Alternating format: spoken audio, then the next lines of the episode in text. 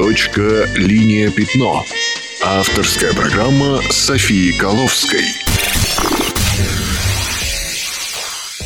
Всем привет! С вами София Коловская, и это передача «Точка. Линия. Пятно» – программа о том, как стать иллюстратором. Работать из дома, когда хочешь, и получать за это хорошие деньги. Звучит соблазнительно, не так ли? Именно так многие люди представляют себе работу фрилансера. Я считаю, что нет ничего полезнее информации из первых рук. Поэтому сегодня я, как фрилансер со стажем, расскажу вам, каково это работать на себя. Точка. Линия. Пятно. Авторская программа Софии Коловской. Для начала мне придется немного опустить вас на землю. Фриланс не легче офисной работы, а во многом даже тяжелее. Итак, какие же минусы в такой работе? Первый минус. Все зависит только от тебя. Только от вашей трудоспособности, умения себя презентовать, жесткости во многих вопросах будет зависеть, что именно вы будете делать и за какие деньги. Ваша лень может стоить вам денег, и потребуется время, чтобы дорасти до уровня, который будет вас устраивать. Минус второй. Надо работать не просто много, а очень много. Вот это главный подводный камень. Работа фрилансером подразумевает огромное количество дел.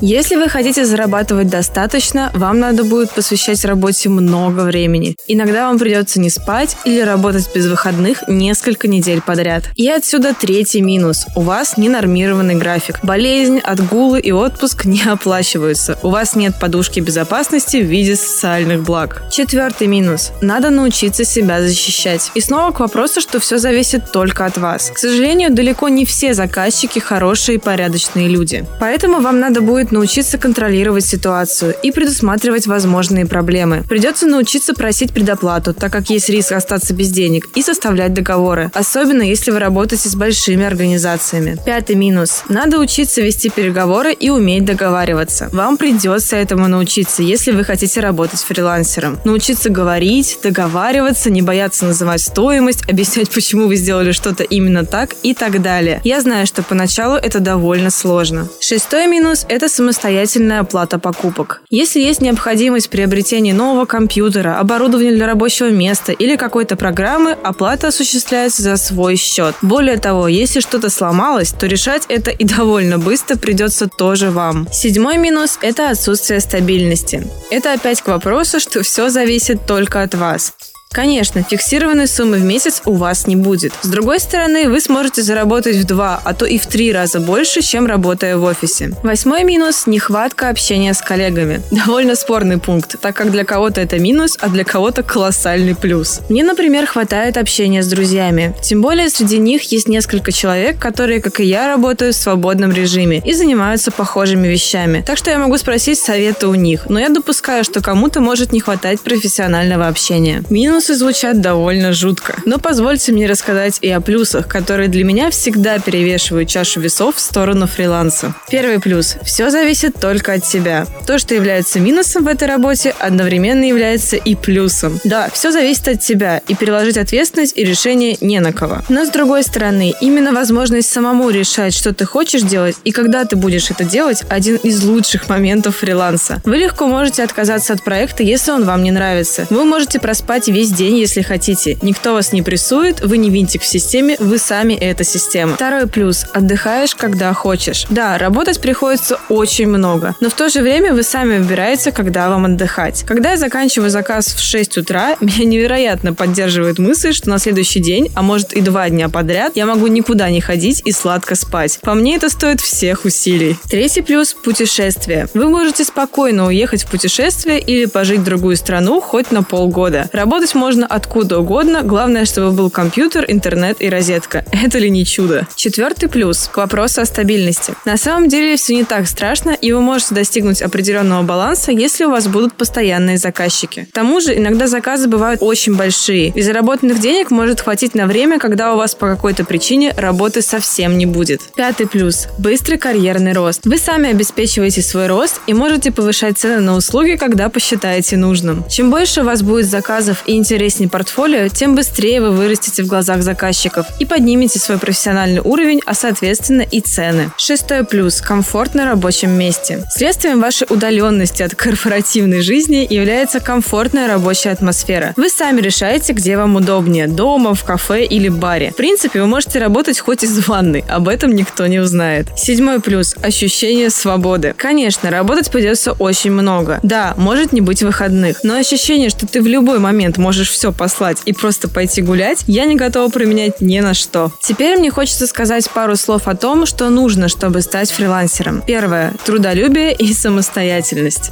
Постепенно вы научитесь работать только на себя и сможете покинуть офис, если он вам не нравится. Второе – умение рассчитывать силы и время. Многие люди, которые начинают работать на себя, страдают переоценкой своих сил. Я это прекрасно понимаю. Иногда смотришь на ТЗ и кажется, да что там делать, я это за полчаса смогу. И называешь, не подумав срок, или еще хуже, берешь одну работу, другую, третью и не понимаешь, что время уже поджимает. В итоге приходится не спать днями и ночами, чтобы все успеть, или еще хуже, вы что-то не успеваете и подводите заказчика. Чтобы этого не произошло, вы должны быть в курсе, сколько вы способны потратить часов в день и в неделю, а также каков ваш потенциал при форс-мажоре. Очень важно уметь правильно оценить объем работ, это тоже приходит с опытом. Третий момент – вежливость. Думаю, тут все понятно. Общайтесь с клиентом так, как хотели бы, чтобы общались с вами. Будьте вежливы, пишите по возможности без ошибок, будьте терпеливы. Не забывайте про спасибо, пожалуйста, здравствуйте, до свидания, с уважением и другие слова, которые отличают деловую переписку от дружеских сообщений. Четвертый момент – умение говорить «нет». Да, быть вежливым необходимо, но вежливость не означает мягкость. Если вам что-то категорически не нравится делать или вы не согласны с условиями работы, нужно научиться отстаивать свое мнение и отказываться от таких предложений. Пятый момент – высокий уровень самоорганизации. Это один из самых важных пунктов для работы фрилансером. Научитесь распределять свое время грамотно, расписывать задачи и сроки их выполнения. Если вы не знаете, как лучше организовать свое время, то послушайте предыдущий выпуск. Там я как раз рассказываю об этом. И напоследок несколько советов, которые помогут работать на себя наиболее эффективно. Первое. Сделайте ставку на быструю работу. Найдите то, что у вас получается проще всего и за что вы сможете брать нормальные деньги. Для каждого это что-то свое. Кто-то быстро делает логотипы, кто-то хорошо пишет тексты, кто-то с сумасшедшей скоростью может создавать персонажей. Определите, что качественно и быстро получается у вас. За такую работу вы сможете получить довольно много, а выполнять ее довольно быстро, что обеспечит вам хороший заработок. Второе. Рассказывайте о себе и делайте некоммерческие проекты. Из, казалось бы, бессмысленных проектов для себя могут вырасти интересные заказы. Если вам хочется сделать какой-то проект, делайте и обязательно показывайте его в соцсетях. К тому же наработки из проекта для себя могут пригодиться вам в каком-нибудь заказе. Еще такие проекты полезны для тех, кто хочет немного сменить вектор деятельности. Возможно, вам не приходят заказы, которые вы хотите, только потому, что люди не представляют, что вы умеете совсем по-другому. Так покажите им. Третье. Давайте достоверную и полную информацию о себе. Если вы не встречаетесь с заказчиком лично, то дайте ему максимум информации. Телефон, скайп, номера кошельков и счетов, чтобы он знал, как с вами связаться в случае чего и чувствовал, что вы не пропадете на полгода после получения предоплаты. Четвертое. Опишите порядок работы. Максимальная открытость и подробность касаются не только информации о вас, но и о том, как вы работаете. Когда вы сделаете эскизы, что требуется от заказчика, что у вас занимает сколько времени и сколько будет стоить ваша работа, чем подробнее вы опишете все это, тем выше вероятность избежать конфликтов и непонимания. Пятое. ТЗ – ваш лучший друг. Перед тем, как приступить к работе, выясните все подробности у заказчика. Составьте ТЗ, в котором будет описано все, что он хочет. Выясните сроки и условия работы, что именно от вас требуется и почему клиент хочет именно это. Как лучше выяснять подобные вещи и что спрашивать, я постараюсь рассказать вам в следующем выпуске. Шестое. Цените себя. И, наконец, это немаловажный совет. Научитесь ценить себя и свое время. То, как вы сами к себе относитесь, будет чувствовать и ваш заказчик. Поэтому уважайте себя и свой труд. Надеюсь, этот выпуск поможет вам понять, что такое работа фрилансера и стать им, если вы этого хотите. В следующем выпуске я расскажу вам о том, что необходимо выяснить у клиента перед началом работы и как избежать миллиона правок. С вами была София Коловская. Вы все сможете, главное не бояться.